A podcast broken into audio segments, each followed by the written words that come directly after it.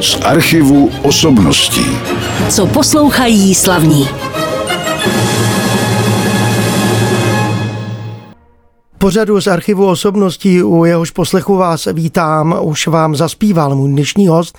V tomto pořadu baritonista Roman Janál, kterého vítám ve studiu. Dobrý den. Dobrý den a děkuji vám za pozvání. Tady asi v té první ukázce všichni poznali slavnou šampaňskou árii z opery Don Giovanni Wolfganga Amadea Mozarta, kterou jste tady zaspíval za doprovodu Symfonického orchestru Českého rozhlasu. Ten řídil Ondřej Kukal, abychom jmenovali všech všechny účinkující. No a já jsem si vás pozval nejen proto, že patříte mezi lidi, kteří celý svůj život zasvětili zpěvu, ale taky teď v poslední době jste se vrnul na jednu další zajímavou věc a k tomu všemu se dostaneme. Ale nejprve se zeptám, vy máte nejenom teda kořeny na území jaksi teďko současné České republiky, ale i slovenské. Prozraďte něco o svém původu. Tak já jsem se narodil v Trenčíně na Slovensku, kde vlastně jsem do svých 15 let žil a měl jsem, vlastně jsem tam absolvoval základní školu a chodil jsem tam vlastně od svých pěti let do hudební školy kde jsem eh, vlastně se učil na housle, hru na housle a vedle toho mě provázel i ten zpěv. A vaši rodiče tedy byli oba Slováci? Moji rodiče byli Slováci, nebo jsou Slováci. Tatínek, která můj otec, jak si byl taky Slovák, ale můj děda, jako celý rod Janálů vlastně pochází z Moravy. A to konkrétně z Holešova a z Lipníka nad Bečvou. Takže vlastně moje krev je poněkud smíšená, moravsko-slovenská. Dobře, a jakou máte v občanském průkaze nebo v nějakých dokladech příslušnost? Příslušnost mám jako český občan teda. Jenom protože, český? Jenom český, protože vlastně od svých 15 let jsem začal žít v Plzni, kde jsem studoval konzervatoř housle a pak jsem jako v tomto období koketoval s tím zpěvem pořád a pořád mě to lákalo, takže vlastně housle byly dominantní teda, měli tu prioritu, ale vzhledem k tomu, že můj otčím s maminkou jako dbali na to nebo bazírovali na tom, abych měl hudební vzdělání co nejlepší, takže vlastně ty housle mě provázely, i když samozřejmě jsem s tím zpěvem, ten zpěv mě pořád lákal, lákalo mě divadlo, já nevím, prostě lákali mě i jiné žánry hudební, mm-hmm. jako že bych se uplatnil v tom oboru pěveckém i v jiných žánrech, ale ta opera, to divadlo mě tak nejvíc oslovovalo a od určitého věku, tak zhruba, když už jsem měl po maturitě, na konzervatoři v Plzni, tak najednou jsem objevil i svět písně, komorní hudby a oratory a kantát, jo? takže to jako postupně jsem jako pronikal do těchto oborů. Dobře, teď jsme to vlastně schrnuli všechno tak no, trošku najednou. No. Tak si pustíme další hudební ukázku v našem pořadu a pak se k tomu vrátíme trošku. Ještě budeme o vás hovořit a o všech těch vašich aktivitách. Tak já vás poprosím, protože vy jste přišel do našeho studia nejenom teda se svými náhrávkami, a to ještě tak trochu z donucení, protože to bylo moje přání, ale přinesl jste především hudbu, kterou máte rád, kterou rád posloucháte. Já vím, že je to vždycky složitý výběr, ale co třeba uslyšíme teď? Teď uslyšíme šanson v podání Hany Hegerové, Maestro Tango, což byla jedna z prvních písniček, kterou jsem jakožto 13 letý slyšel a která mě velice oslovila. Louis Ferré napsal hudbu a Pavel Kopta slova této nádherné písně šansonu. Hany Hegerové, maestro tango. Mým hostem je baritonista Roman Janál. Mimochodem sám jste taky někdy zpíval šansony? No, vlastně veřejně, nebo profesionálně, to jsem to štěstí zatím neměl, i když je to pořád můj sen.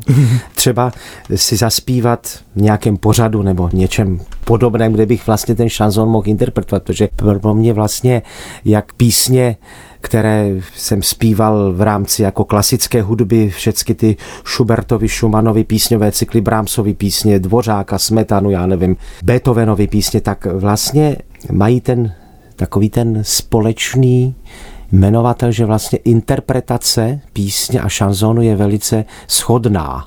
Mm-hmm.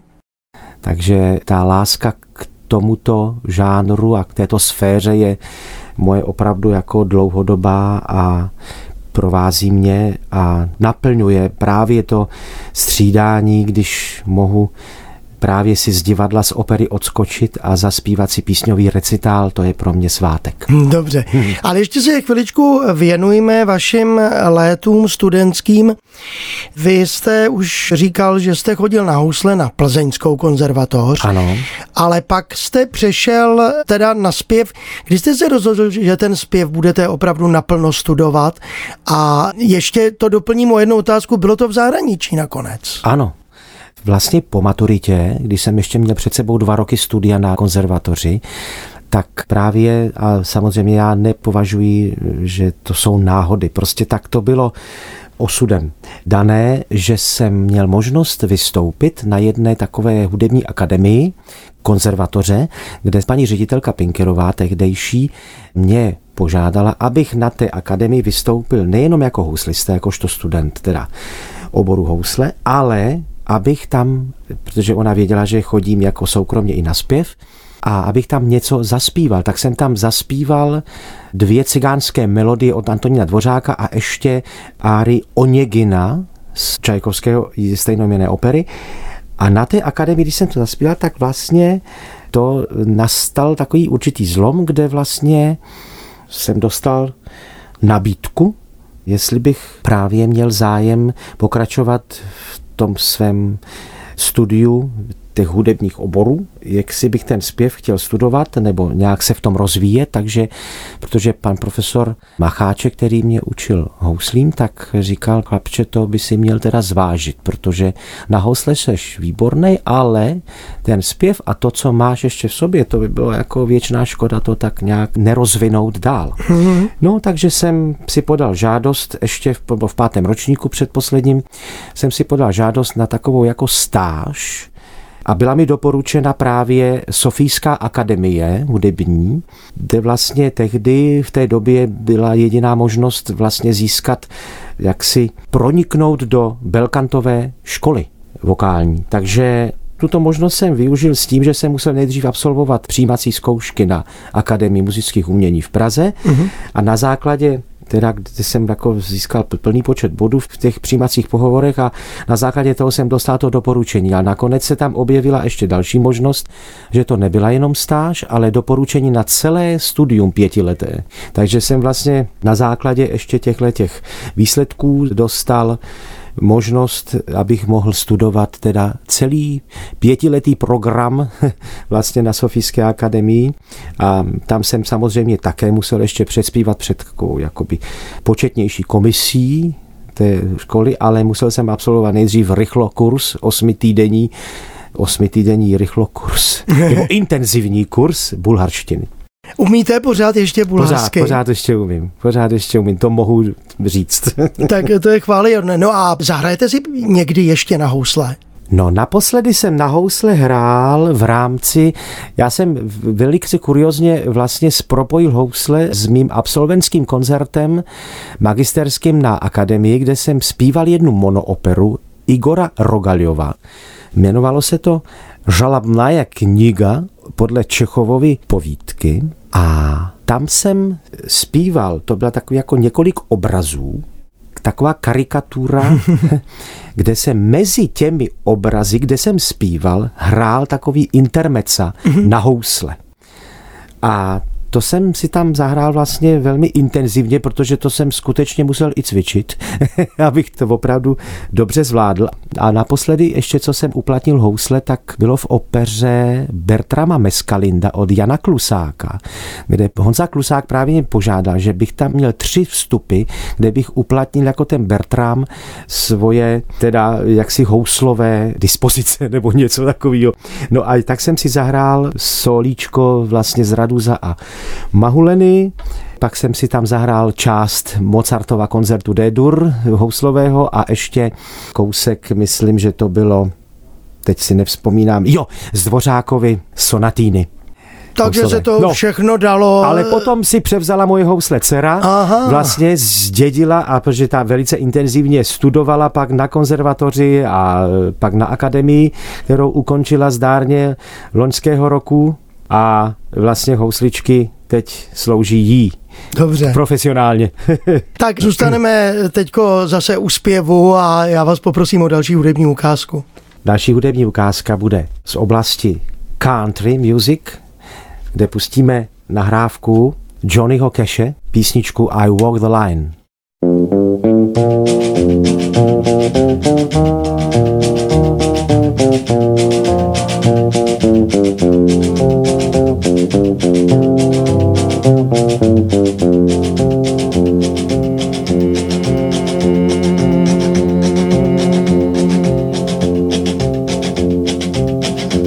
keep a close watch on this heart of mine. I keep my eyes wide open all the time. I keep the ends out for the tie that binds.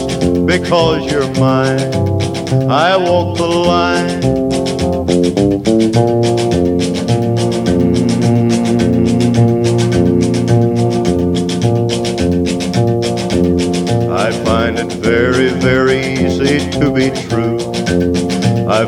Myself alone when each day's through. Yes, I'll admit that I'm a fool for you because you're mine. I walk the line.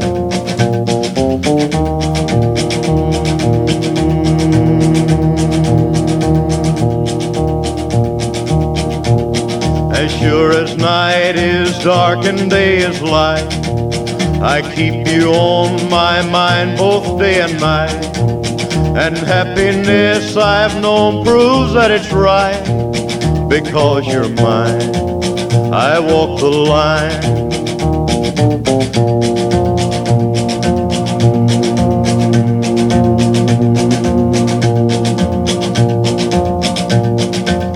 You've got a way to keep me on your side.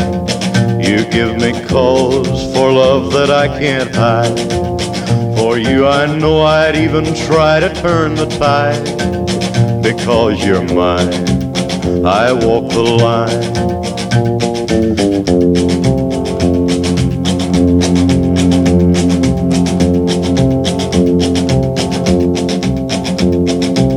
I keep a close watch on this heart of mine. I keep my eyes wide open all the time. I keep the ends out for the tie that binds. Because you're mine, I walk the line.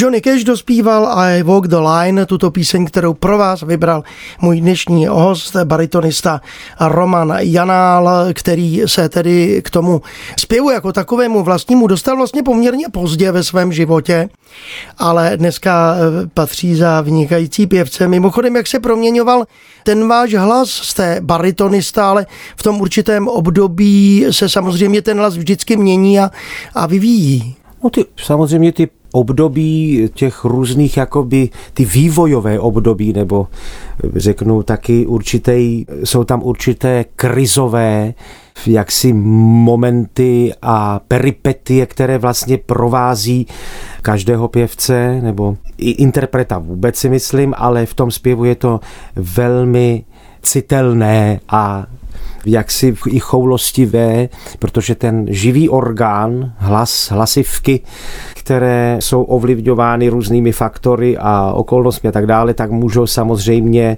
pokud ten vývoj není mu necháno jako přirozená cesta a pokud možno, aby člověk právě v té vývojových fázích, aby zpíval to, aby interpretoval to, co mu zrovna v tom období i sedne mm-hmm. a aby si zachoval hlavně ten svůj obor, obor, myslím, nejen hlasový obor, ale i ten charakter toho hlasu.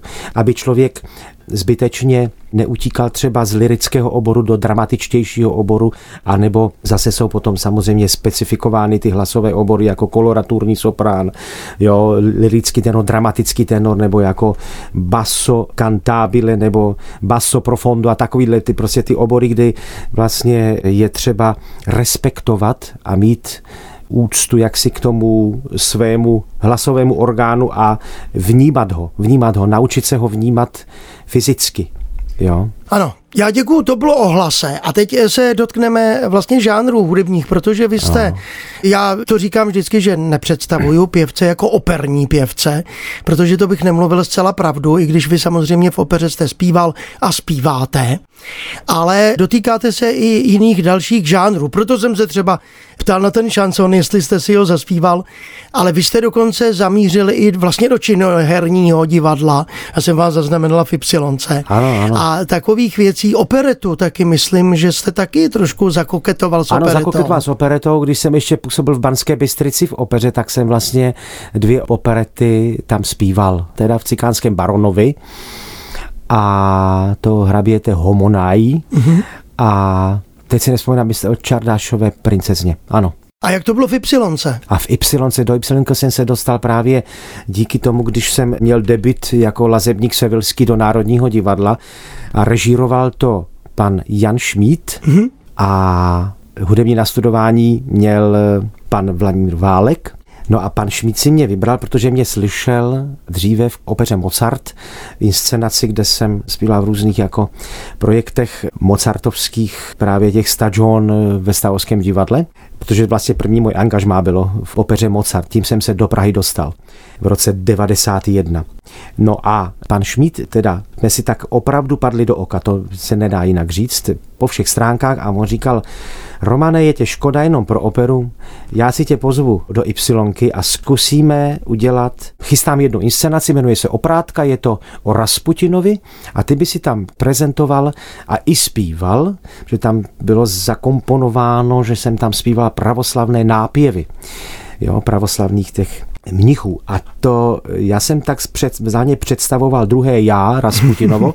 No a tím jsem se uvedl v roce vlastně 2001, kde jsem vlastně poprvé hostoval v Ypsilonce a poté teda to jsem se vlastně potkal osobně poprvé i s Jirkou Lábusem, který tam hrál jednu z těch hlavních rolí. No a já jsem tak dostal nabídku na Fausta Markétku, což bylo v roce 2004, myslím, nebo 6. A tam jsem teda dostal roli Mefista, kde jsem si to užil jednak herecky no. a i těch pěveckých vstupech hudebních, které vlastně díky fenomenálnímu aranžma Mirka Kořínka, který skutečně jako je mistr. A vůbec ten tandem Jan Šmít a Mirek Kořínek, to je opravdu jako tandem velice jaksi vytříbený a svým způsobem ojedinělý, tak jsem dostal nabídku další po Faustově marketke. Marketka se hrála po všech možných zájezdech s Y a pak jsem teda dostal nabídku na operu Sežente Mozarta, nebo operu inscenaci Sežente Mozarta, kde jsem byl jakožto pěvec pozvaný jaksi k provedení premiéry Kouzelná flétna, ale vystupují tam samozřejmě různé jiné osobnosti právě, které souvisí s Mozartem a ze šikanédrem a tak dále. Tak to je opravdu bohatá žánrová pestrost, tak jak o ní tady mluvíte, když samozřejmě toto bylo po stránce operní. Jako, ano. Ale činoherní role, ještě ano. jenom chci doplnit, to je jediná teďka nová. Před dvěma lety byla premiéra inscenace Spálená 16 v Ypsilonce a tam je více ta role mluvená, mm. nebo to a dělám takovou, já tam představuji boha času Chronose. Takže Aha. já procházím celou tou inscenací a mluvím tam, vstupuji tam, dělám tam prostě takový jako různý kreace i choreograficky a tak dále a je to, kde se vyžiju úplně a to mě dláká čím dál tím víc tento obor. tak vidíte, takže Roman Janál i jako činoherec, ale teď ho poprosím o další hudební ukázku. Další hudební ukázka bude Ondřej Havelka, Melody Makers a jen pro ten dnešní den. Roman Janál přinesl do našeho studia také desku Melody Maker s Ondřejem Havelkou jen pro ten dnešní den. No ale protože ten čas v tom dnešním dní utíká rychle, tak pokročíme dál v našem rozhovoru, protože já se teď chci dotknout taky dalšího z těch žánrů, o kterém jsme ještě moc nehovořili, ale kterým jste vy jako interpret nesmírně známý a to je písňová tvorba. Mimochodem Jan Dušek, klavírista a pedagog, který nedávno vytvořil spolek Leader Society jako zájmový spolek, tak vás přizval ke spolupráci a vy jste to asi kvitoval kladně, protože jste se stal čestným členem tohoto spolku ano. ještě s Magdalenou Hajošiovou. Tak můžete něco říct k tomu vašemu vztahu k písňové tvorbě?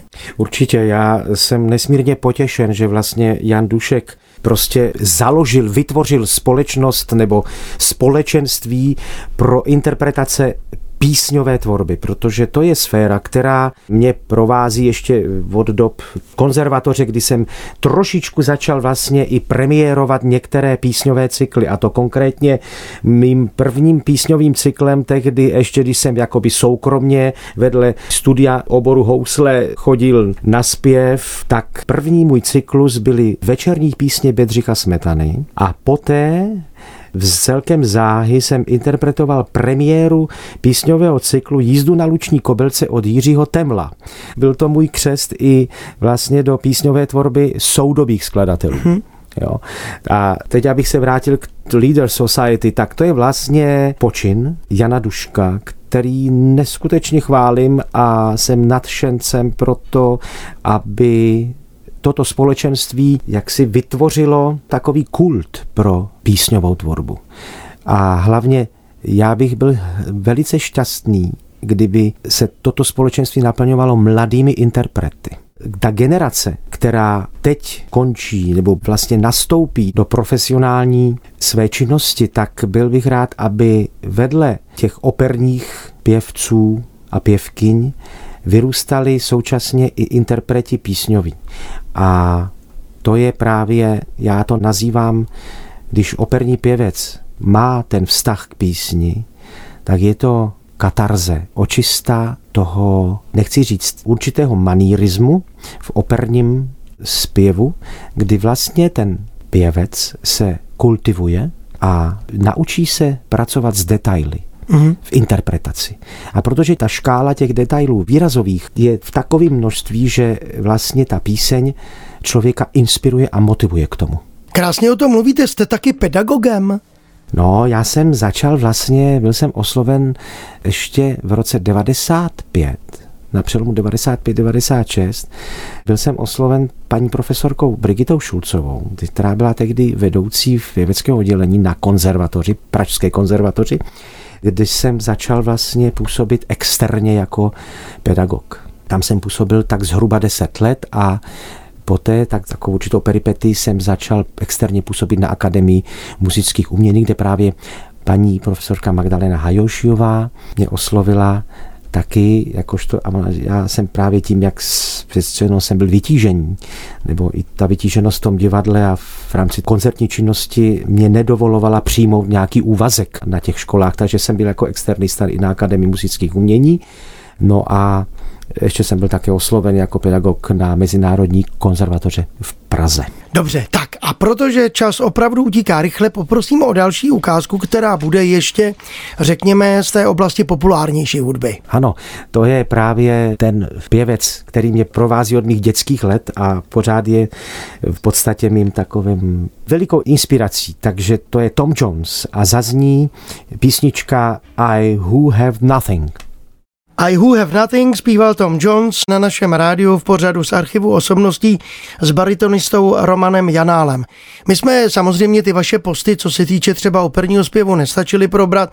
Vy jste mluvil o Bánské Bystrici, o opeře Mozart – byl jste taky členem státní opery Praha nejprve a pak teda státní opery, když se spojila s Národním divadlem.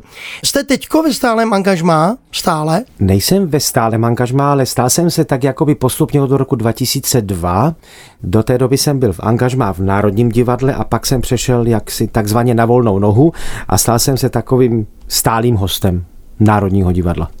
Takže rolí by bylo dost, kdyby Hodně. nebylo koronaviru. Ano. Samozřejmě. ano, přesně e, o co jste třeba přišli, co jste měli hezkého rozpracovaného v tom operním ranku? V tom operním ranku vlastně teď nastaly tak se vlastně zrušila.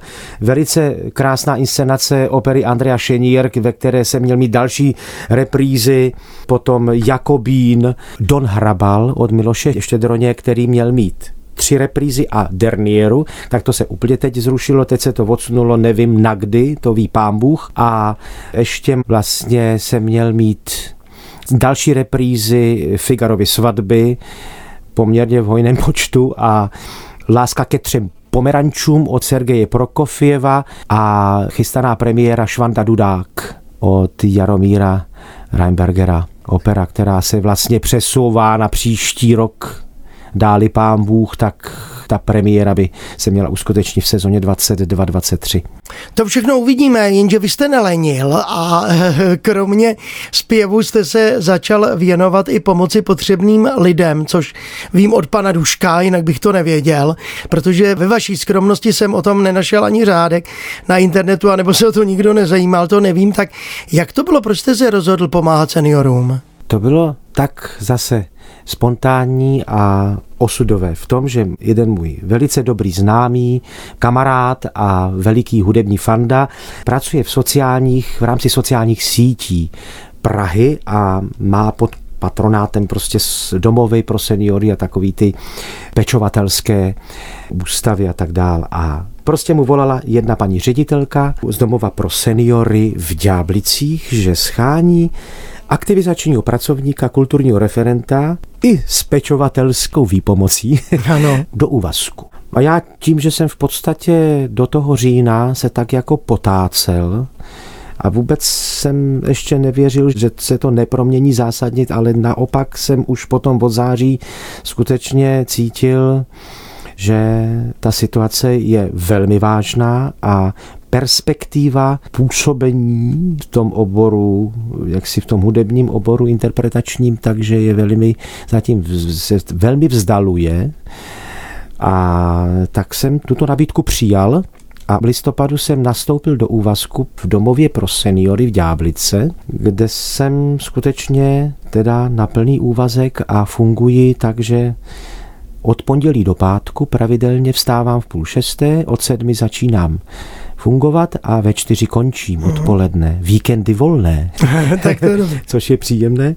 No a navíc teda vymýšlím prostě všechny možné aktivity, jakéhokoliv typu v rámci nejen hudby, ale i literatury a různých všech možných žánrů kulturních pro skupinové aktivity a pro jednotlivce. Mm. A o těch jednotlivcích jenom chci říct, že je to nesmírně pro mě naplňující, smysluplné, protože já, když chodím k ležícím klientům a provádím s nimi aktivity, které musím vlastně pořád vymýšlet nějak, alebo jsou tak jako pravidelné aktivity, což je třeba, že jim čtu, předčítám, Oni se zajímají třeba teď zrovna v současné době jednomu klientovi čtu životopis Bohumila Hrabala, jo, nebo čtu Beethovenův životopis, jako a různé jiné věci, nebo zabýváme se poezí, literaturou i jiných žánrů literárních. Do toho mám klub zpěvu, který pravidelně v pondělí se tam scházíme a chystáme takové různé prezentace a prezentuji jim potom také mám odpoledne, pondělí, úterý, kdy prezentuji opery a to jim promítám prostě na DVDčku různé inscenace, záznamy nebo sfilmované verze oper a tak dále. Tak to teda klobouk dolů musím říci a samozřejmě děkuji za seniory, za ty vaše aktivity, které s nimi děláte. Tak já myslím, že teď bychom si mohli dát už tu předposlední hudební ukázku. Vrátíme se k té takzvané vážné klasické muzice. Co jste vybral? Já jsem vybral, protože mým milovaným hudebním obdobím je baroko, tak jsem vybral právě z oratoria vzkříšení Georga Friedricha Hendla Áry Lucifera. Zpíval eh, vám Lorán Naury a hrál orchestr, který znáte i z našeho vysílání Le Musicien du Louvre a řídil Mark Minkovsky. A bylo to další a už žel předposlední hudební přání mého dnešního hosta Romana Janála, respektive ta poslední skladba bude spíš moje přání, protože vám zaspívá sám Roman Janál. Já vím, že se špatně plánuje dopředu v té době a my navíc ty pořady, to naši posluchači vědí, trochu přetáčíme před vysíláním vlastní premiéry. Víte už, co budete dělat od září? Já bych jenom podotknul, že vlastně druhým červnem tohoto roku začala moje, řeknu, série koncertů, které byly loňského roku až do posud, teda vlastně do toho května zrušeny, odloženy, přeloženy a tak dále. Takže druhý červen začal teď, kdy jsem zpíval vlastně s Plzeňskou filharmonií slavnostní koncert při otevření zrestaurovaného chrámu svatého Bartoloměje v Plzni, kde jsem zpíval Tedeum Dvořáka. A teď v Mariánských lázních jsem zahajoval takzvaně jako lázeňskou sezonu se symfonickým orchestrem západočeským, teda symfonickým orchestrem biblickými písněmi Antonína Dvořáka a rovněž teda Tedeum se sopranistkou, se solistkou Národního divadla Janou Sibera. Takže ani přes léto jste nezálel. Ne. A co bude v září, to možná necháme. No já už teď mám další, vlastně samozřejmě ty koncerty, které se týkají vlastně i premiéra cyklu Žalmy pro baritona kvartet od Juraje Pavlici, který speciálně teda na tento cyklus mi věnoval a jehož premiéra bude v září. Mimochodem s Jiřím Pavlicou spolupracujete často, je i CDčko. Ano. Vaše CDčka, třeba vaše nahrávky, tak ty si mohou naši posluchači prohlédnout na vašich webových stránkách. Řekněte nám adresu, ale asi bude jednoduchá. Ano, www.romanjanal.com a já jsem chtěl předtím říct, že ty zářijové akce, na které jsem se původně ptal, tak necháme, protože na vašich webových stránkách je posluchači najdou a protože ten pořad přetáčíme hodně brzy, tak abychom se nedopustili nějaké chyby a nezvali na něco, co se třeba z rozličných důvodů změní a doufejme, že to nebude koronavirus, ale to teď nevíme. Tak já vám moc děkuji, že jste přišel do našeho studia a teď zaspíváte na našem rádiu jednu z písní France Schuberta za klavírního doprovodu Norberta Hellera, kterou jste vybral. Vybral jsem z cyklu Winterreise Zimní cesta píseň Veterfáne, což je korouhev překladu. Loučím se ještě jednou s Romanem Janálem, přeji vše dobré, díky, že jste přišel. Já vám taky moc krát děkuji, bylo to velice milé setkání. Z archivu osobností.